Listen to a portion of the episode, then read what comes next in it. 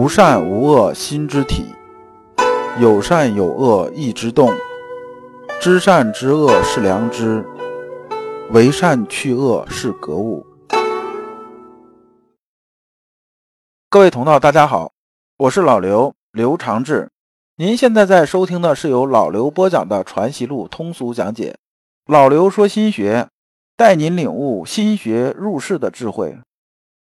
各位同道，大家好，今天我们继续开讲传习录。今天是讲传习录中篇的第一章，也就是说啊，讲一下传习录中篇的一些背景啊，和当时钱德洪先生啊编撰传习录中篇啊的一些立意啊，一些想法，就是为什么来编传习录中篇。那么我们看原文啊，这序的原文。我们在讲中篇之前啊，先做一下背景介绍。就钱德洪这个人呢、啊，钱德洪名宽，字洪甫，号旭山。所以呢，我们也称他为旭山先生。他是浙江余姚人，我们看一下，他和先生是同乡。然后呢，他是啊先生的大弟子，是王门授业师之一。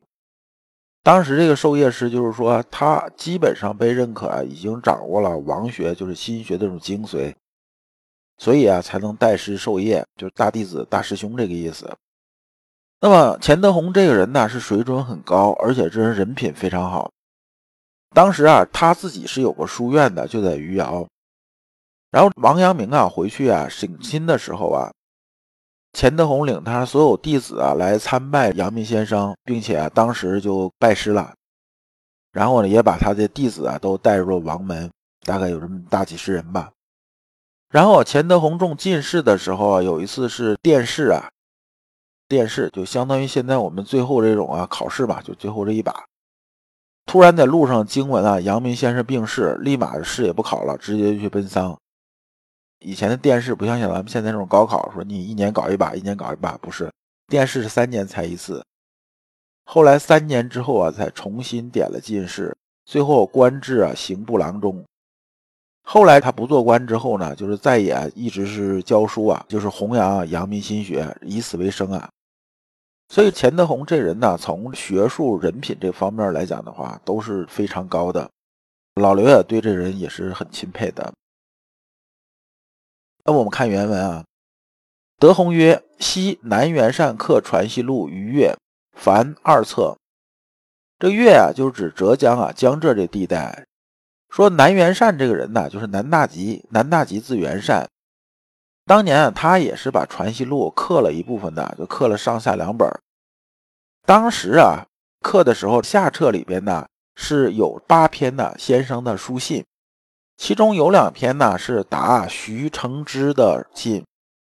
当时先生啊写这两封信的原因是这样子的，就先生自己说啊，当时的天下大家都认可朱熹嘛，就是认可程朱理学，都认可这边嘛，都觉着他这是最权威的。那时候的天下都承认朱熹这套东西，然后呢很非议啊陆九渊的东西，就是象山先生的东西，很非议的，大家那时候并不认可，属于啊一边倒。所以那时候呢先生不得不写书信呢作为权宜之计啊，就说这书啊不能写得太深了，但是呢当然也是不能搞得太浅了，所以不像后面呢写那些东西啊那么旗帜鲜明，那么尖锐。当时啊只是调停两说，就是调停这两部分的学说，而目的也是引导啊有些人呢开始啊反思，然后呢往心学方向趋近。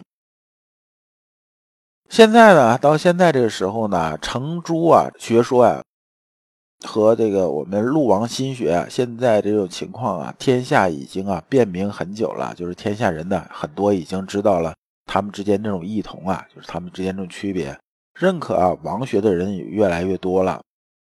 南园善先生啊，就是搞这个传习录啊，收录这两封书信呢就没有必要再收录进来了，所以啊把这两部分呢就收入外集里边。这外集啊就是指啊王文成功全书啊那一部分里边了，所以这两部分就在现在传习录中篇是没有的。钱德洪先生啊就把这个部分呢做了一下阐述，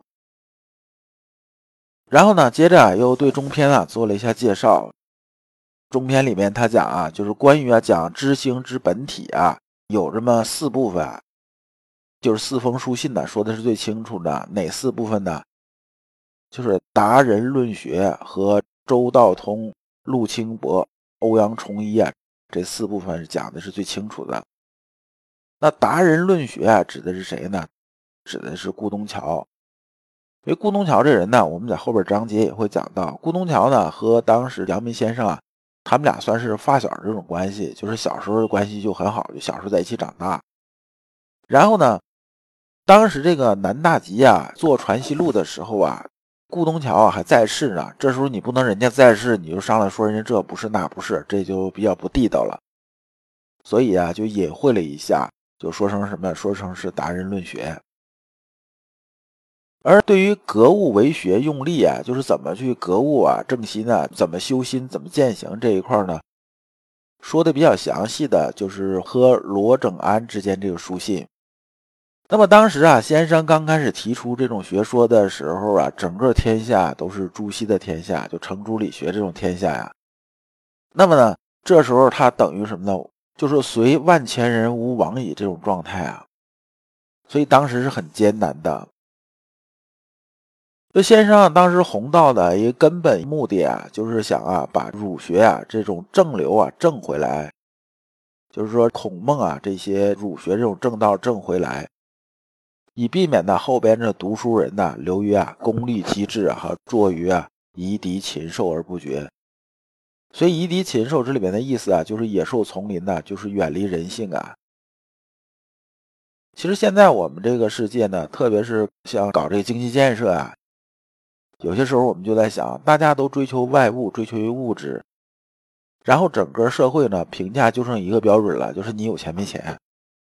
那么最后呢，这人之间这种啊伦理道德这东西被淡化了之后呢，我们呢整个社会啊就有点趋近于什么呢？大家只讲功利，远离人性，最后就成为什么呢？就成为一个丛林法则了。这种现象都是我们这些人所不愿意看到的。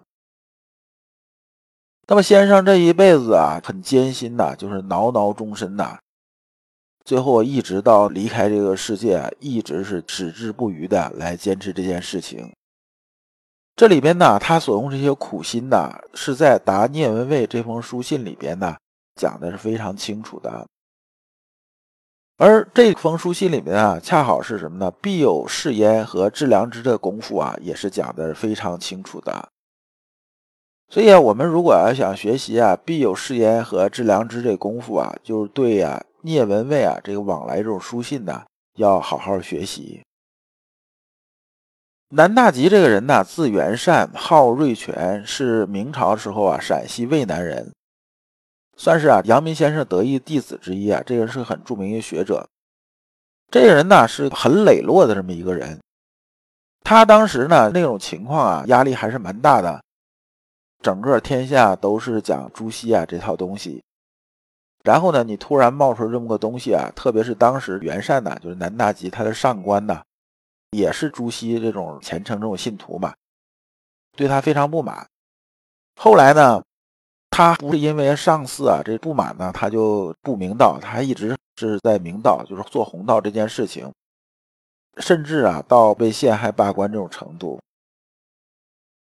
然而呢，元善这个人呢，他不因为这件事情而对先生有任何怨恨呢，对这学问有任何怨恨，还是啊矢志不渝的来做这件事情，就是这个弘扬心学之道。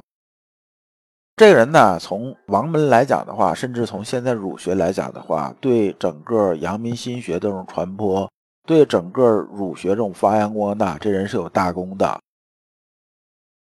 然后啊，钱德洪先生说呀，我现在呢不用当时他这个传习录里边的一些东西啊，不是因为啊是有什么见地，而是因为现在形势不一样了，所以啊不得不去做，就是那两封啊书信的不引入了，就这么个意思。那么序啊基本就这些东西，咱们这一讲就讲完了。我们下一讲讲的内容是心学和禅学的异同。各位同道，如果您对本集的内容有什么困惑，可以在评论区给老刘留言。老刘会抽时间给大家解答。感谢诸君。